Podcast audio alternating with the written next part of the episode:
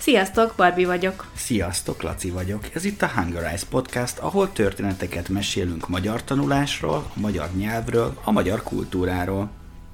A mai epizódban ismét egy kedves régi diákunk történetét meséljük el nektek. Bizony, Szilvia is nagyon régóta tagja a Daily Dose of Hungarian projektünknek Patreonon, már több mint egy éve, nem Barbie? De bizony, Szilvia 2021 márciusában csatlakozott hozzánk, és nagyon aktív tagja a kis közösségünknek. Igen, rendszeresen válaszol a nap kérdésére, és a Zoom találkozókon is gyakran részt vesz. Igen, igen. Sokat beszélgettem már vele üzenetben is, de azt még nem tudtam, hogy miért kezdett el magyarul tanulni. Én sem tudtam, de nagyon érdekes az ő története is. Ha szeretnétek olvasni is Szilvia történetét, a podcast átiratát megtaláljátok Patreonon. Barbie, hallgatunk!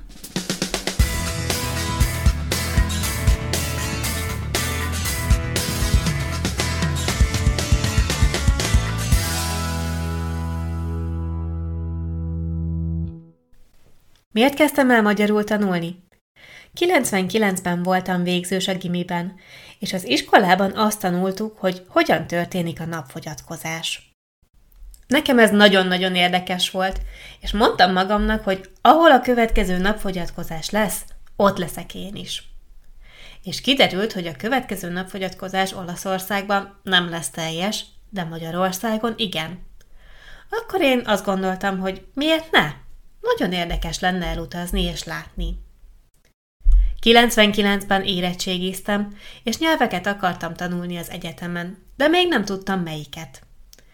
Már tudtam, hogy Magyarország egy kis nyelvi sziget Európában, és tudtam, hogy nagyon furcsa a nyelv, ezért azt gondoltam, hogy nagyon érdekes lenne megtanulni, mert annyira más ez a nyelv. Nagyon kíváncsi voltam, hogy hogyan működik ez a nyelv. És mivel a napfogyatkozás ott volt, és nem akartam elkezdeni az egyetemet anélkül, hogy tudnám, hogy milyen ez a nyelv, elutaztam Magyarországra, Debrecenbe, az első nyári egyetememre.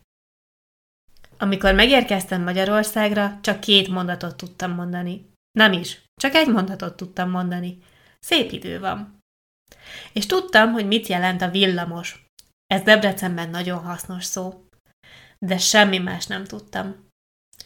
Úgyhogy elutaztam Magyarországra, Pestre, majd vonattal megérkeztem Debrecenbe, és elkezdtem a magyar tanulást ott, a nyári egyetemen. Nagyon tetszett, de az első csoportomban csak olaszok voltunk, és a tanárnő is olaszul beszélt. És mondtam, hogy nem, nem akarom, már ismerem az én anyanyelvemet, én inkább egy másik csoportban szeretnék tanulni. A következő csoportomban a tanárnő csak és kizárólag magyarul beszélt. És én semmit, de semmit nem értettem, mert úgy hangzott, hogy bla bla bla bla bla, és érthetetlen volt nekem. És az első hét végén elkezdtem egy kicsit magyarul beszélni, és egy kicsit érteni, amikor Tokajba mentünk kirándulásra. Ez nagyon szuper volt, nagyon sok alkohol volt a kiránduláson, és ez segített. De nagyon tetszett nekem a nyelv, a nép és az ország, és annyira jó volt ez az élményem Debrecenben, hogy úgy döntöttem, hogy tanulni fogok magyarul az egyetemen. Sajnos Milánóban nem volt túl jó a magyar tanszék, mert nagyon kevesen voltunk. Most már egyébként nincs is magyar tanszék, már vagy 15 éve. De mindig volt lehetőségem ösztöndíjasként visszamenni a nyári egyetemre Debrecenbe, és az tökéletes volt. Annyira sokat tanultam ott, és szórakoztató is volt természetesen. Nagyon-nagyon szuper volt, nagyon keveset aludtam, sokat ittam, de mindig emlékszem arra, hogy milyen szuper volt ott Debrecenben. Sokat-sokat tanultam, majd elkezdtem egy kicsit jobban beszélni magyarul. Szóval a napfogyatkozás volt azok. Ha, még valami. Amikor először voltam ott, mindig azt mondtam, hogy Eclipse of the Sun, Eclipse of the Sun, de két héten belül megtanultam mondani, hogy napfogyatkozás. Nagyon nehéz volt nekem ezt a szót kiejteni, de végül sikerült. Hát, ez a történet is nagyon érdekes volt. Te láttál már napfogyatkozást, Barbie? Igen, amikor volt a teljes napfogyatkozás Magyarországon, azt én is láttam. Te is? Igen, azt én is láttam, de nekem nem kellett elutazni, mert a Szombathely-Szeged sávban lehetett látni, és mi ugye pont Szombathelytől nem messze laktunk.